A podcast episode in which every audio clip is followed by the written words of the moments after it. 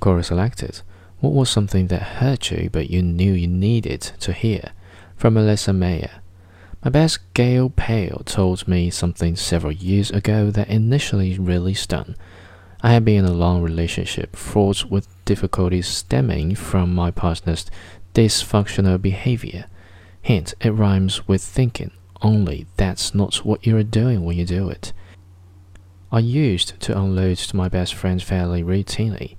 She is one of the most patient, understanding people I know, but one day she told me that she didn't want to hear any more about my problematic partner.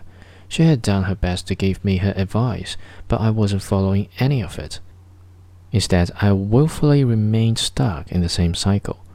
I respected her boundaries and didn't bring it up. Something both terrible and wonderful happens when you don't have anyone in your life to enable your poor decisions.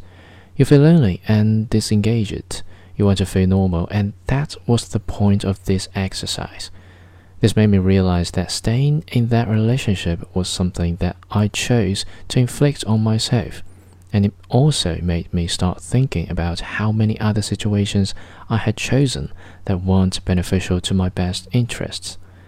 Reframing the actual problem was enlightening. I was the problem, not my partner. I went from being a victim to becoming empowered. I made the decision to leave the relationship, and I've never regretted it.